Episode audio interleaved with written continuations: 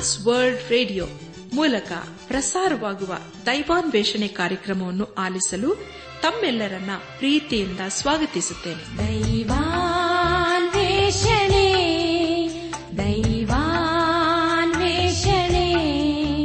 ದೈವಾನ್ವೇಷಣೆ ದೈವಾನ್ವೇಷಣೆ.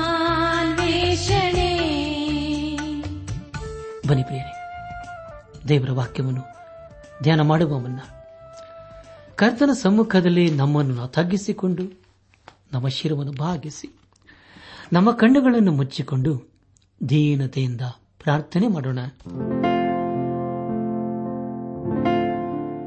ನಮ್ಮನ್ನು ಬಹಳವಾಗಿ ಪ್ರೀತಿ ಮಾಡಿ ಸಾಕಿ ಸಲಹುವ ನಮ್ಮ ರಕ್ಷಕನಲ್ಲಿ ತಂದೆಯಾದ ದೇವರೇ, ನಿನ್ನ ಪರಿಶುದ್ಧವಾದ ನಾಮವನ್ನು ಕೊಂಡಾಡಿ ಹಾಡಿ ಸ್ತುತಿಸುತ್ತೇವೆ.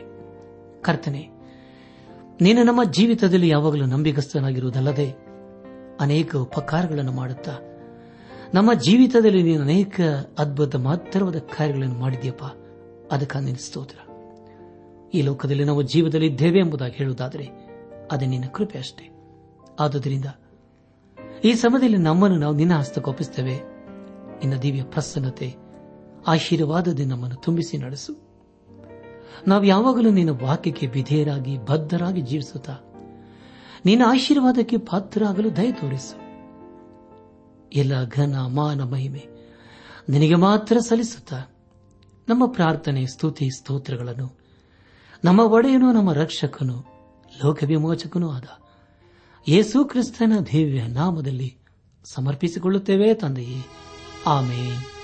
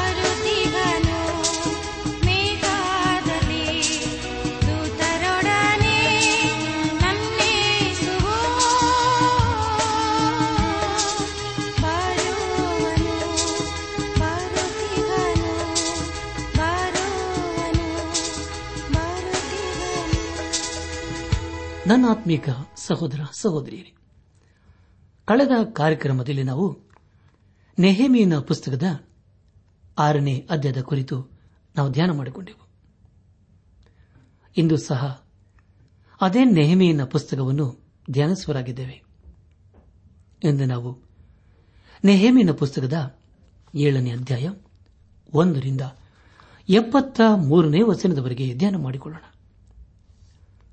ಕಳೆದ ಕಾರ್ಯಕ್ರಮದಲ್ಲಿ ನೆಹಮೇನು ಅವನು ಮಾಡಿದ ಯರುಸೆಲೆಮಿನ ಪುನರ್ ನಿರ್ಮಾಣದ ಕಾರ್ಯದಲ್ಲಿ ಅವನು ತೆಗೆದುಕೊಂಡ ತೀರ್ಮಾನ, ಅವನು ಮಾಡಿದ ಕಾರ್ಯಗಳು ಮತ್ತು ಸಮಸ್ಯೆಗಳು ಎದುರಾದಾಗ ಅದನ್ನು ಬಗೆಹರಿಸುವ ವಿಧಾನ, ವಿರೋಧಿಗಳು ಇವನ ಕಾರ್ಯದಲ್ಲಿ ತಿರುಗಿ ಬಿದ್ದಾಗ ಅವನು ಅವರನ್ನು ಎದುರಿಸುವ ವಿಧಾನಗಳು ಹಾಗೂ ತಾಳ್ಮೆಯಿಂದ ಎಲ್ಲವನ್ನೂ ಬಗೆಹರಿಸಿದ್ದನು ಎಂಬ ವಿಷಯಗಳ ಕುರಿತು ನಾವು ಧ್ಯಾನ ಮಾಡಿಕೊಂಡೆವು. ಪ್ರಿಯ ಬಾನಲ್ ಬಂಧುಗಳೇ, ನೆಹಮೀನು ಮಾಡಿದ ಈ ಕೆಲಸಕ್ಕಾಗಿ ಅದನ್ನು ನೋಡಿದ ಜನರು ಯಾರೂ ಸಹ ಅವನನ್ನು ಉತ್ತೇಜನಪಡಿಸಲಿಲ್ಲ ಮತ್ತು ಯಾರೂ ಸಹ ಅವನನ್ನು ಮೆಚ್ಚಿಕೊಳ್ಳಲಿಲ್ಲ. ಆದರೆ ನೆಹೇಮೀನು ಮನುಷ್ಯರನ್ನು ನೋಡಿ ಈ ಕಾರ್ಯವನ್ನು ಮಾಡಲಿಲ್ಲ. ಬದಲಾಗಿ ತನ್ನ ದೇವರು ತನ್ನು ನಂಬಿ ಈ ಘನವಾದ ಸೇವೆಯಲ್ಲಿ ಒಂದು ಪಾತ್ರ ವಹಿಸುವಂತೆ ದೇವರು ತನಗೆ ಮಾಡಿಕೊಟ್ಟನೆಂಬುದಾಗಿ ನೆನೆಸಿ ದೇವಾದಿ ದೇವನಿಗೆ ಸ್ತೋತ್ರ ಸಲ್ಲಿಸುತ್ತಾ ಆತನ ಕಾರ್ಯವನ್ನು ನಿಸ್ವಾರ್ಥಿಯಾಗಿ ಮಾಡಿ ದೇವರ ಮೆಚ್ಚುಗೆಗೆ ಪಾತ್ರನಾದನು. ಪ್ರಿಯ ಬಂಧುಗಳೇ ಇಂದು ನಮ್ಮ ಧ್ಯಾನವನ್ನು ಮುಂದುವರೆಸಿ ನೆಹೇಮೇನ ಪುಸ್ತಕದ ಏಳು ಮತ್ತು ಎಂಟನೇ ಅಧ್ಯಾಯಗಳನ್ನು ಧ್ಯಾನ ಮಾಡಿಕೊಳ್ಳೋಣ. ಈ ಅಧ್ಯಾಯದಲ್ಲಿ ಒಂದು ವಿಭಿನ್ನವಾದ ಸಂದೇಶವನ್ನು ನಾವು ಗಮನಿಸುತ್ತೇವೆ. ಈ ಅಧ್ಯಾಯದಲ್ಲಿ ಬಹು ಪ್ರಾಮುಖ್ಯವಾಗಿ ಕಂಡುಬರುವ ವಿಷಯವೇನೆಂದರೆ ನೆಹೇಮಿಯನ ನಾಯಕತ್ವದಲ್ಲಿ ಯರುಸೆಲೆಮಿನಲ್ಲಿ ಆದ ಬದಲಾವಣೆ ಎಂಬುದಾಗಿ. ಪ್ರಿಯ ಬಂಧುಗಳೇ ಇಸ್ರಾಲರ ಮಧ್ಯದಲ್ಲಿ ಧರ್ಮ ಸಂಸ್ಥಾಪನೆ ಪ್ರಾರಂಭವಾಯಿತು ಎಂಬುದಾಗಿ ಕಂಡುಬರುತ್ತದೆ. ಇಸ್ರಾಲರಲ್ಲಿ ಮತ್ತೊಮ್ಮೆ ದೇವರ ಕಾರ್ಯಗಳಿಗೆ ಪ್ರಾಧಾನ್ಯತೆ ಕೊಡುವಂಥದನ್ನು ನಾವು ಗಮನಿಸುತ್ತೇವೆ. ಜನರು ಧರ್ಮಶಾಸ್ತ್ರದ ಅಡಿಯಲ್ಲಿ ತಮ್ಮ ಜೀವಿತವನ್ನು ಪರಿಶೀಲಿಸಿಕೊಂಡು ತಮ್ಮ ತಮ್ಮ ಕೆಲಸ ಕಾರ್ಯದಲ್ಲಿ ಎಲ್ಲರೂ ಶ್ರಮಿಸುತ್ತಾ ಯರುಸಲೇಮಿನ ಪುನರ್ ನಿರ್ಮಾಣದ ಕಾರ್ಯದಲ್ಲಿ ಭಾಗಿಗಳಾಗುವುದನ್ನು ಕಾಣುತ್ತೇವೆ ಈ ಏಳನೇ ಅಧ್ಯದ ಪ್ರಾರಂಭದಲ್ಲಿ ಹೀಗೆ ಓದುತ್ತೇವೆ. ಗೋಡೆಯನ್ನು ಕಟ್ಟಿ ತಿರಿಸಿದ ನಂತರ ಅದಕ್ಕೆ ಕದಗಳನ್ನು ಹಚ್ಚಿಸಿ ಅದಕ್ಕೆ ದ್ವಾರಪಾಲಕರು, ಗಾಯಕರು ಮತ್ತು ಲೇವಿಯರನ್ನು ನೇಮಿಸಲ್ಪಟ್ಟರು ಎಂಬುದಾಗಿ ನಾವು ನೋಡುತ್ತೇವೆ. ನಂತರ ನೆಹೇಮಿಯನ ತಮ್ಮನಾದ ಹಾನಾನನಿಗೂ ಮತ್ತು ನಂಬಿಕಸ್ಥನಾದ ಮತ್ತು ದೇವರಲ್ಲಿ ವಿಶೇಷ ಭಯಭಕ್ತಿ ಉಳ್ಳವನು ಹಾಗೂ ದುರ್ಗಾಧಿಕಾರಿಯೂ ಆದ ಹನನ್ಯನಿಗೂ ಯರುಸಲೇಮಿನ ಮೇಲ್ವಿಚಾರಣೆಯನ್ನು ವಹಿಸಿಕೊಟ್ಟನು ಎಂಬುದಾಗಿ ಎರಡನೇ ವಾಚನದ ಮೂಲಕ ನಾವು ತಿಳಿದುಕೊಳ್ಳುತ್ತೇವೆ. ಮುಂದೆ ನಾವು ನೋಡುವಾಗ ಯರೂಸಲಮಿನ ಕಾವಲು ಕಾಯುವ ವಿಷಯವಾಗಿ ಬರೆಯಲ್ಪಟ್ಟಿದೆ. ನೆಹಮಿಯನು ಕಾವಲುಗಾರರಿಗೆ ತಿಳಿಸಿದ ಕೆಲಸವು ಮುಖ್ಯವಾದ ಸೂಚನೆಗಳು ಅದೇನೆಂದರೆ ಬಿಸಿಲು, ಬಲಿಯುವವರಿಗೆ ಬಾಗಿಲುಗಳನ್ನು ತೆರೆಯಬಾರದು. ಕಾವಲುಗಾರರು ಇನ್ನೂ ಇರುವಾಗಲೇ ಕದಗಳನ್ನು ಮುಚ್ಚಿ ಭದ್ರಪಡಿಸಬೇಕು. ಇದಲ್ಲದೆ ಯರುಸಲೇಮಿನವರನ್ನೇ ಕಾವಲುಗಾರರನ್ನಾಗಿ ನೇಮಿಸಬೇಕು ಎಂದು ತಿಳಿಸಿದನು. ಮತ್ತು ಕಾವಲುಗಾರರು ಅವರವರ ಮನೆಯ ಎದುರಿನಲ್ಲಿ ಅವರೇ ಕಾವಲು ಕಾಯುವಂತೆ ನೇಮಿಸಿದನು ಎಂಬುದಾಗಿ ನಾವು ಕಾಣುತ್ತೇವೆ ನನ್ನ ಆತ್ಮಿಕ ಸಹೋದರ ಸಹೋದರಿಯರೇ, ಒಬ್ಬ ಅನಭಿಷಿಕ್ತನಾದ ನೆಹೇಮಿನಿಗೆ ಎಷ್ಟು ಪರಿಜ್ಞಾನ ಇತ್ತು ಎಂಬುದಾಗಿ ಇದರಿಂದ ನಾವು ತಿಳಿದುಕೊಳ್ಳುತ್ತೇವೆ. ಹೀಗೆ ಮಾಡುವುದರಿಂದ ಜನರಲ್ಲಿ ಒಂದು ಜವಾಬ್ದಾರಿಯನ್ನು ಕೊಡುವ ಒಂದು ವಿಶೇಷವಾದ ಆಲೋಚನೆಯಾಗಿದೆ. ಮತ್ತು ಯರುಸಲೇಂ ಪಟ್ಟಣವು ಶತ್ರುಗಳ ಆಕ್ರಮಣದಿಂದ ಭದ್ರವಾಗಿರುತ್ತದೆ. ಭದ್ರತೆ ವಿಷಯದಲ್ಲಿ ಖರ್ಚು ವೆಚ್ಚಗಳು ಸಹ ಕಡಿಮೆಯಾಗುತ್ತವೆ. ಮತ್ತು ಎಲ್ಲರೂ ತಮ್ಮ ತಮ್ಮ ಜವಾಬ್ದಾರಿಯನ್ನು ಅರ್ಥಕೊಳ್ಳುವರೆಂಬ ಉದ್ದೇಶದಿಂದ ಈ ರೀತಿಯಾಗಿ ನೇಹಮೇನು ಮಾಡಿದನು. ಮುಂದೆ ನಾವು ಏಳನೇ ಅಧ್ಯಾಯ ನಾಲ್ಕನೇ ವಚನವನ್ನು ಓದುವಾಗ ಯರುಸಲೇಂ ಪಟ್ಟಣ ವಿಸ್ತಾರವಾಗಿದ್ದರೂ ವಿಸ್ತಾರಕ್ಕೆ ಅನುಸಾರವಾಗಿ ಅದರಲ್ಲಿ ವಾಸಿಸುವ ಜನರು ಬಹಳ ಕಡಿಮೆ ಇದ್ದಾರೆ ಎಂದು ತಿಳಿದು ಬರುತ್ತದೆ. ಅದರಲ್ಲಿ ಮನೆಗಳು ಹೆಚ್ಚಾಗಿ ಕಟ್ಟಿರಲಿಲ್ಲ. ಹೀಗಿರುವಾಗ ನೆಹೇಮಿಯನು ದೇವರ ಪ್ರೇರೇಪಣೆಯಿಂದ ಶ್ರೀಮಂತರನ್ನು, ಅಧಿಕಾರಿಗಳನ್ನು ಮತ್ತು ಸಾಧಾರಣ ಜನರನ್ನು ಜನಗಣತಿಗೋಸ್ಕರ ಕೂಡಿಸಿದರು ಅಂದರೆ ಯರೂಸಲೇಮಿಗೆ ಮೊದಲು ಬಂದವರ ಹೆಸರುಗಳ ಪಟ್ಟಿಯು ಅವನಿಗೆ ಸಿಕ್ಕಿತು. ಆರನೇ ವಚನದಲ್ಲಿ ಹೀಗೆ ಓದುತ್ತೇವೆ. ಸರಿಯಿಂದ ತಿರುಗಿ ಬಂದ ಯಹೂದ ಸಂಸ್ಥಾನದವರ ಜನಗಳತಿ ಎಂಬುದಾಗಿ. ಬಾಬಿಲಿನ ಅರಸನಾದ ನೆಬಕತ್ ನೇಚರಿಂದ ಸೆರೆ ಒಯ್ಯಲ್ಪಟ್ಟವರಲ್ಲಿ ಯರೂಸಲೇಮಿಗೂ, ಯಹೂದ ಪ್ರಾಂತದ ಸ್ವಂತ ಪಟ್ಟಣಗಳಿಗೂ ಜರು ಬಾಬಿಲ್ ಯಶುವ ನೆಹಿಮಿಯಾ ಅಜ್ಜರಿಯ ಖಗಮ್ಯ, ನೆಹಮ್ಮಾನಿ ಮುರುದೇಖೈ ಬೆಲ್ಶಾನ್ ಮಿಸ್ರೇತ್ ಬಿಗ್ಗಾಯ್ ನೆಹೂಮ್ ಬಾಣ ಎಂಬ ನಾಯಕರೊಡನೆ ತೆರಿಗೆ ಬಂದವರು ಯಾರ್ಯಾರೆಂದರೆ ಸಾಧಾರಣ ಜನರು, ಲೇವಿಯರು, ಗಾಯಕರು, ದೇವಸ್ಥಾನ ದಾಸರು, ಯಾಜಕರು, ದಾಸ ದಾಸಿಯರು, ಗಾಯಕ ಗಾಯಕಿಯರು, ಅವರ ಜೊತೆಯಲ್ಲಿ ಕರೆತಂದ ಕುದುರೆಗಳು, ಹೆಸರು ಕತ್ತೆಗಳು, ಒಂಟೆಗಳು ಮತ್ತು ಕತ್ತೆಗಳು ಹಾಗೂ ಜೊತೆಯಲ್ಲಿ ತಂದ ದ್ರವ್ಯ ರಾಶಿ ಯಾವುದೆಂದರೆ ಬಂಗಾರದ ಪವನಗಳು, ಬೋಗಣಿಗಳು, ಯಾಜಕ ವಸ್ತುಗಳು ಮತ್ತು ಬೆಳ್ಳಿ ಎಂಬುದಾಗಿ ಈ ಅಧ್ಯಾಯದಲ್ಲಿ ನಾವು ಗಮನಿಸುತ್ತೇವೆ. ಈಗ ತಾನೇ ಹೇಳಿದ ಜನರ ವಿವರ, ಪ್ರಾಣಿಗಳ ವಿವರ ಮತ್ತು ದ್ರವ್ಯ ರಾಶಿಯ ವಿವರವನ್ನು ಮುಂದೆ ನಾವು ಕುಲಂಕುಷವಾಗಿ ಧ್ಯಾನ ಮಾಡಲಿದ್ದೇವೆ. ಪ್ರಿಯ ಬಾಂಧವ್ಯ ಬಂಧುಗಳೇ ಏರೋಸ್ಲೆಮಿಗೆ ಬಂದ ಸಾಧಾರಣರಾದ ಇಸ್ರಾಯೇಲ್ ಪುರುಷರ ಸಂಖ್ಯೆ ಎಷ್ಟೆಂದರೆ ಇಪ್ಪತ್ತೊಂಬತ್ತು ಸಾವಿರದ ಆರುನೂರ ತೊಂಬತ್ತೈದು ಎಂಬುದಾಗಿಯೂ ಎಪ್ಪತ್ತ ನಾಲ್ಕು ಮಂದಿ ಲೇಬಿಯರು ನೂರ ನಲವತ್ತೆಂಟು ಮಂದಿ ಗಾಯಕರು, ನೂರ ಮೂವತ್ತೆಂಟು ಮಂದಿ ದ್ವಾರಪಾಲಕರು, ಮುನ್ನೂರ ತೊಂಬತ್ತೆರಡು ಮಂದಿ ದೇವಸ್ಥಾನ ದಾಸರು ಇಸ್ರಾಲರೆಂದು ಕರೆಯಲ್ಪಡದವರು ಆರುನೂರ ನಲವತ್ತೆರಡು ಮಂದಿ ಯಾಜಕೋದ್ಯೋಗದಿಂದ ತಳ್ಳಲ್ಪಟ್ಟವರು ಸಹ ಆ ಜನರ ಗುಂಪಿನಲ್ಲಿ ಇದ್ದರು ಎಂಬುದಾಗಿ ತಿಳಿದು ಬರುತ್ತದೆ ಆದರೆ ಪ್ರಿಯರೇ, ಅವರೆಷ್ಟು ಮಂದಿ ಎಂಬುದಾಗಿ ಈ ಅಧ್ಯಾಯದಲ್ಲಿ ಬರೆಯಲ್ಪಟ್ಟಿಲ್ಲ.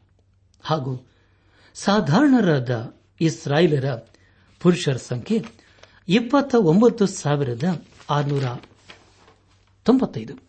ಆದರೆ ಅವರ ಜೊತೆಯಲ್ಲಿ ಎಷ್ಟು ಜನ ಸ್ತ್ರೀಯರಿದ್ದರು ಎಂಬುದಾಗಿ ತಿಳಿಸಿಲ್ಲ. ಅಂದರೆ ಸರ್ವ ಸಮೂಹದ ಒಟ್ಟು ಸಂಖ್ಯೆಯು ನಲವತ್ತ ಎರಡು ಸಾವಿರದ ಮುನ್ನೂರ ಅರವತ್ತು ಜನರು ಎಂಬುದಾಗಿ ಅರವತ್ತ ಆರನೇ ವಚನದ ಮೂಲಕ ತಿಳಿದುಬರುತ್ತದೆ ಹಾಗೂ ದೊಡ್ಡ ಜನ ಸಮೂಹದಲ್ಲಿ ದಾಸ ದಾಸ್ಯರಿದ್ದರೂ ಸಹ ಅವರು ಲೆಕ್ಕಿಸಲ್ಪಡಲಿಲ್ಲ. ಅವರ ಗಾಯಕ ಗಾಯಕಿಯರ ಸಂಖ್ಯೆ ಏಳುನೂರ ಇಪ್ಪತ್ತಾರು ಜನರು ಎಂಬುದಾಗಿ ತಿಳಿಸುವಂತದ್ದು ಆಗಿದೆ. ಪ್ರಿಯ ಬಾಂಧವ್ಯ ಬಂಧುಗಳೇ, ಈ ವಾಕ್ಯವನ್ನು ಆಸಕ್ತಿಯಿಂದ ಧ್ಯಾನ ಮಾಡುತ್ತಾ ಇದ್ದೀರಲ್ಲವೇ? ಬಂದಿರಿ ನಮ್ಮ ಧ್ಯಾನವನ್ನು ಮುಂದುವರೆಸೋಣ. ಮುಂದೆ ನಾವು ಧ್ಯಾನ ಮಾಡುವಾಗ ಪ್ರಾಣಿಗಳ ಸಂಖ್ಯೆ ಎಷ್ಟೆಂದು ತಿಳಿದು ಬರುತ್ತದೆ. ಅಂದರೆ ಏಳುನೂರ ಮೂವತ್ತಾರು ಕುದುರೆಗಳು ಇನ್ನೂರ ನಲವತ್ತೈದು ಹೆಸರ ಕತ್ತೆಗಳು ನಾನೂರ ಮೂವತ್ತೈದು ಒಂಟೆಗಳು ಆರು ಸಾವಿರದ ಏಳುನೂರ ಇಪ್ಪತ್ತು ಕತ್ತಿಗಳು ಇದ್ದವು ಎಂದು ಕಂಡುಬರುತ್ತದೆ. ಮತ್ತು ಅವರು ತಂದ ದ್ರವ್ಯ ರಾಶಿಯ ವಿವರಣೆ ಎಷ್ಟೆಂದು ಧ್ಯಾನಿಸುವಾಗ, ಅದರ ವಿವರಣೆಯು ಎಪ್ಪತ್ತರಿಂದ ಎಪ್ಪತ್ತ ಎರಡನೇ ವಚನಗಳಲ್ಲಿ ತಿಳಿದುಬರುತ್ತದೆ. ಇದರ ವಿವರಣೆ ಹೀಗಿದೆ. ತೀರ್ಷಾತ ಅನ್ನಿಸಿಕೊಳ್ಳುವ ದೇಶಾಧಿಪತಿಯು ಭಂಡಾರಕ್ಕೆ ಕೊಟ್ಟದ್ದು ಒಂದು ಸಾವಿರದ ಬಂಗಾರದ ಪವನಗಳು. ಐವತ್ತು ಬೋಗಣಿಗಳು, ಇನ್ನೂರ ಮೂವತ್ತು ಯಾಜಕ ವಸ್ತುಗಳು. ಕಟ್ಟಡದ ಭಂಡಾರಕ್ಕೆ ಕೊಟ್ಟ ವಿವರ, ಇಪ್ಪತ್ತು ಸಾವಿರ ಬಂಗಾರದ ಪವನಗಳು, ಒಂದು ಲಕ್ಷ ಹತ್ತು ಸಾವಿರ ತೊಲೆ ಬೆಳ್ಳಿ. ಉಳಿದ ಜನರು ಕೊಟ್ಟದ್ದು ಇಪ್ಪತ್ತು ಸಾವಿರದ ಬಂಗಾರದ ಪವನಗಳು, ಒಂದು ಲಕ್ಷ ತೊಲೆ ಬೆಳ್ಳಿ. ಅರವತ್ತೇಳು ಯಾಜಕ ವಸ್ತುಗಳು ಎಂದು ವಿವರಿಸಲಾಗಿದೆ. ಎಪ್ಪತ್ತ ಮೂರನೇ ವಚನವನ್ನು ಓದುವಾಗ ಯಾಜಕರು, ಲೇವಿಯರು, ದ್ವಾರಪಾಲಕರು, ಗಾಯಕರು, ಸಾಧಾರಣ ಜನರಿಗೆ ತಿಳಿಸಿದವರು, ದೇವಸ್ಥಾನ ದಾಸರು ಅಂತ ಇಸ್ರಾಯೇಲರು ತಮ್ಮ ತಮ್ಮ ಪಟ್ಟಣಗಳಲ್ಲಿ ವಾಸಿಸುತ್ತಿದ್ದರು ಎಂಬುದಾಗಿ ಬರೆಯಲಾಗಿದೆ. ನನಾತ್ಮಿಕ ಸಹೋದರ ಸಹೋದರಿಯರೇ, ಇದೆಲ್ಲವನ್ನು ಧ್ಯಾನಿಸುವಾಗ ನಮಗೊಂದು ವಿಷಯವು ವ್ಯಕ್ತವಾಗುತ್ತದೆ.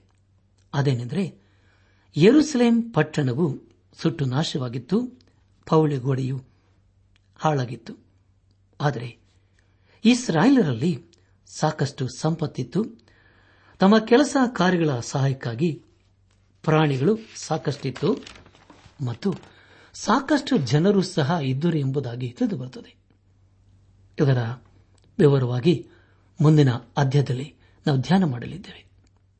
ಎಂಟನೇ ಅಧ್ಯದ ಪ್ರಾರಂಭ ಮಾಡುವುದು ಮುಂಚಿತವಾಗಿ ಮೊದಲು ಮತ್ತೊಂದು ಸಾರಿ ನಮ್ಮ ಮನಸ್ಸಿನಲ್ಲಿ ಪ್ರಾರ್ಥನೆ ಮಾಡಿಕೊಳ್ಳೋಣ.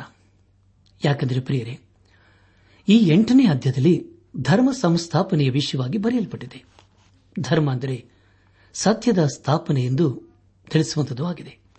ಈ ಆದ್ಯದಲ್ಲಿ ಬಹು ಪ್ರಾಮುಖ್ಯವಾಗಿ ಪ್ರಸ್ತಾಪವಾಗಿರುವ ವಿಷಯವೇನೆಂದರೆ ದೇವರನ್ನು ಆರಾಧಿಸುವುದು ದೇವರನ್ನು ಹೇಗೆ ಆರಾಧನೆ ಮಾಡಬೇಕು? ಆರಾಧನೆ ಅರ್ಥ ಆರಾಧನೆ ಉದ್ದೇಶ, ಆರಾಧನೆಯ ಪ್ರತಿಫಲ ಏನು ಎಂಬುದಾಗಿ ಎಂಟನೇ ಅಧ್ಯದ ಪ್ರಾರಂಭದ ಎಂಟು ವಾಚನಗಳಲ್ಲಿ ಬಹು ಅರ್ಥಗರ್ಭಿತವಾಗಿ ಆರಾಧನೆಯ ಗಾಂಭೀರ್ಯತೆಯನ್ನು ಮತ್ತು ಆರಾಧನೆಯ ತಾತ್ಪರ್ಯದ ಕುರಿತು ವಿವರಿಸಲಾಗಿದೆ.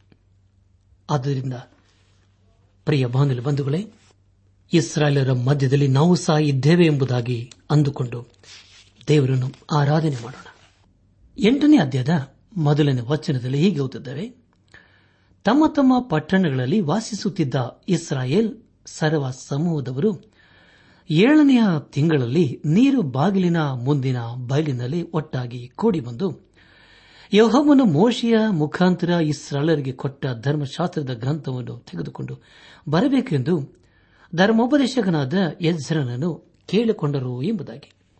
ಪ್ರಿಯ ಬಾನುಲಿ ಬಂಧುಗಳೇ, ಯಜ್ರನೇ ಯಾಕೆ ತರಬೇಕು ಮತ್ತು ಅದನ್ನು ಓದಬೇಕು ಅಂದರೆ, ಅವನು ಯಾಜಕ ವಂಶಕ್ಕೆ ಸೇರಿದವನು ಎಂಬುದಾಗಿ ಸತ್ಯವೇದದ ಮೂಲಕ ತಿಳಿದು ಬರುತ್ತದೆ.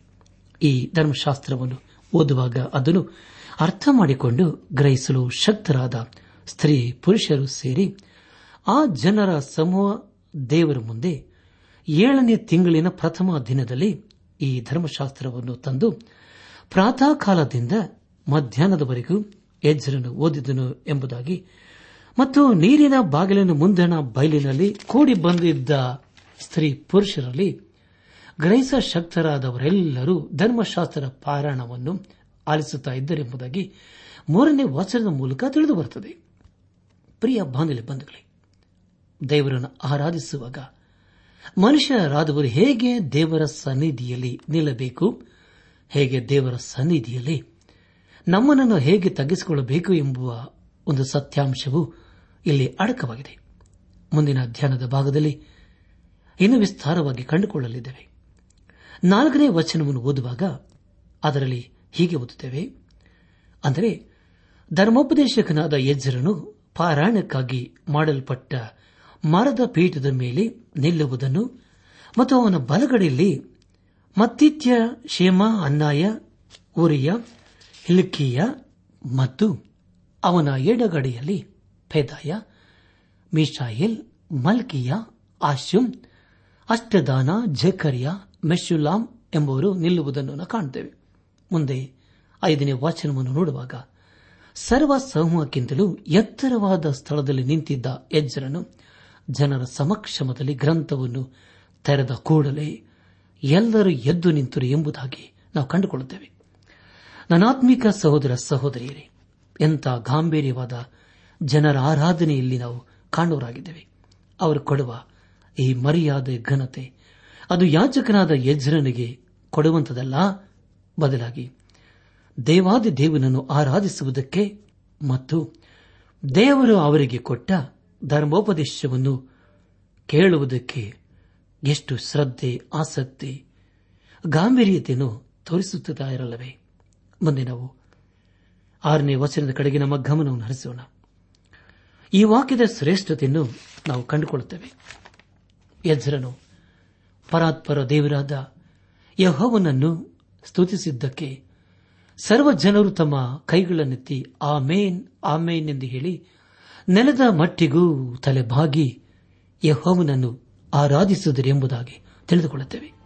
ಪ್ರಿಯ ಬಾಂಧವ ಬಂಧುಗಳೇ, ದೇವರ ವಾಕ್ಯವನ್ನು ಕೇಳುವ ಪ್ರಿಯರೇ, ನಾವೀಗ ಧ್ಯಾನಿಸುತ್ತಾ ಇರುವಂಥದ್ದು ದೇವರು ಮನುಷ್ಯರಾದ ನಮಗೆ ಕೊಟ್ಟ ಪರಲೋಕದ ಸಂದೇಶ. ಅಂದು ಇಸ್ರಾಲರಿಗೆ ಕೊಟ್ಟ ಧರ್ಮೋಪದೇಶಕ್ಕಿಂತಲೂ ಬಹು ಬೆಲೆಯುಳ್ಳ ದೇವರ ವಾಕ್ಯವನ್ನು ನಾವು ಕೇಳುವಾಗ ದೇವರ ದೃಷ್ಟಿಯಲ್ಲಿ ನಾವು ಎಷ್ಟು ಶ್ರೇಷ್ಠರಲ್ಲವೇ?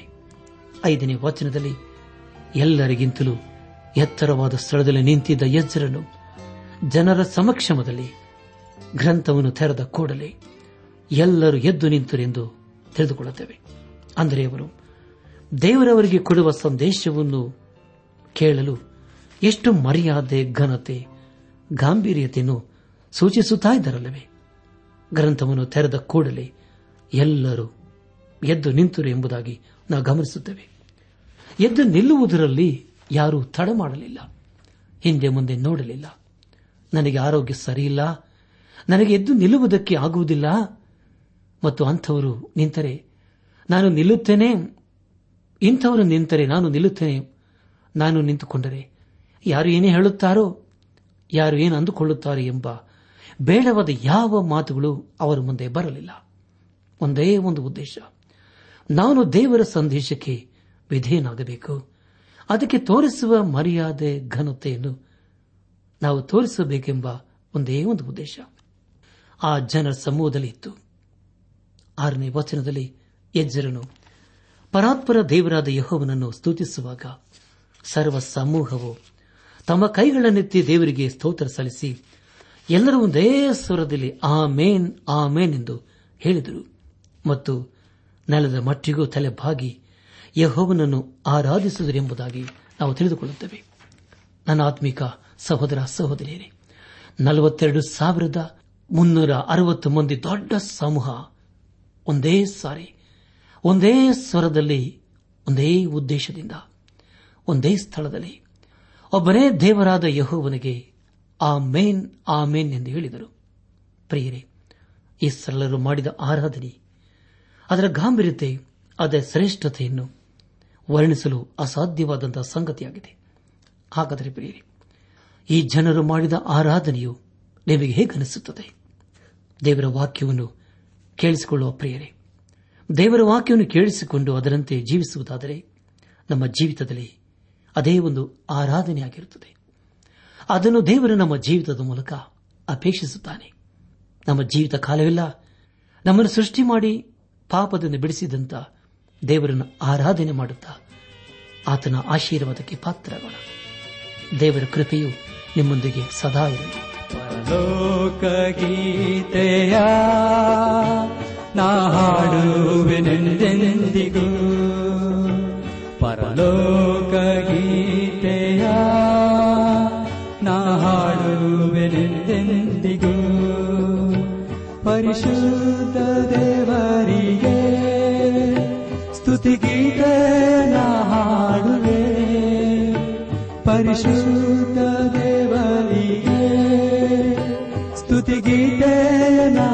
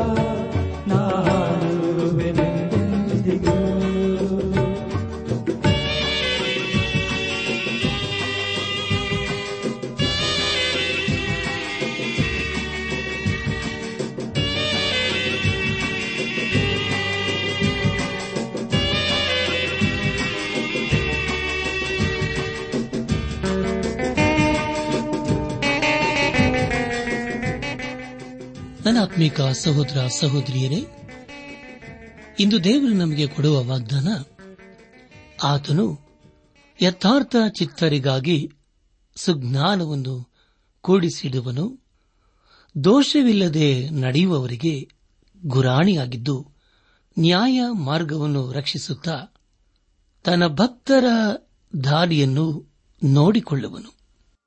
ಜ್ಞಾನೋಕ್ತಿಗಳು, ಎರಡನೇ ಅಧ್ಯಾಯ, ಏಳು ಹಾಗೂ ಎಂಟನೇ ವಚನ.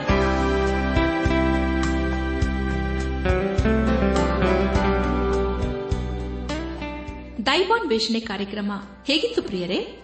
ದೇವರ ವಾಕ್ಯ ಹಾಗೂ ಸುಮಧುರ ಹಾಡುಗಳನ್ನ ನೀವು ಆಲಿಸಿದ್ದಕ್ಕಾಗಿ ಅಭಿನಂದಿಸುತ್ತೇವೆ. ನಾವು ಪ್ರಸಾರ ಮಾಡುವ ಹಾಡುಗಳು ನಿಮಗೆ ಮೆಚ್ಚುಗೆಯಾದರೆ ನಮಗೆ ತಿಳಿಸಿರಿ. ನಮ್ಮ ಹಾಡಿನ ಪುಸ್ತಕ ಬೇಕಾದಲ್ಲಿ ಈ ದಿನವೇ ಪತ್ರ ಬರೆಯಿರಿ. ಅಥವಾ ದೂರವಾಣಿ ಸಂಖ್ಯೆಗೆ ಕರೆ ಮಾಡಿ.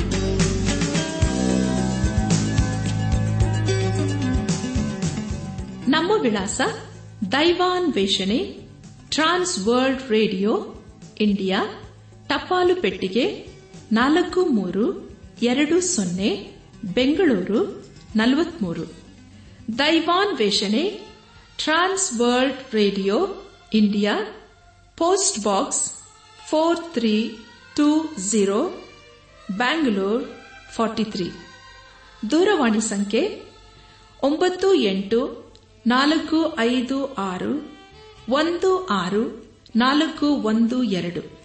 ನಮ್ಮ ಇಮೇಲ್ ವಿಳಾಸ Kannada TTB at radio eight eight two dot com ನಮಸ್ಕಾರ, ಪ್ರಿಯರೇ.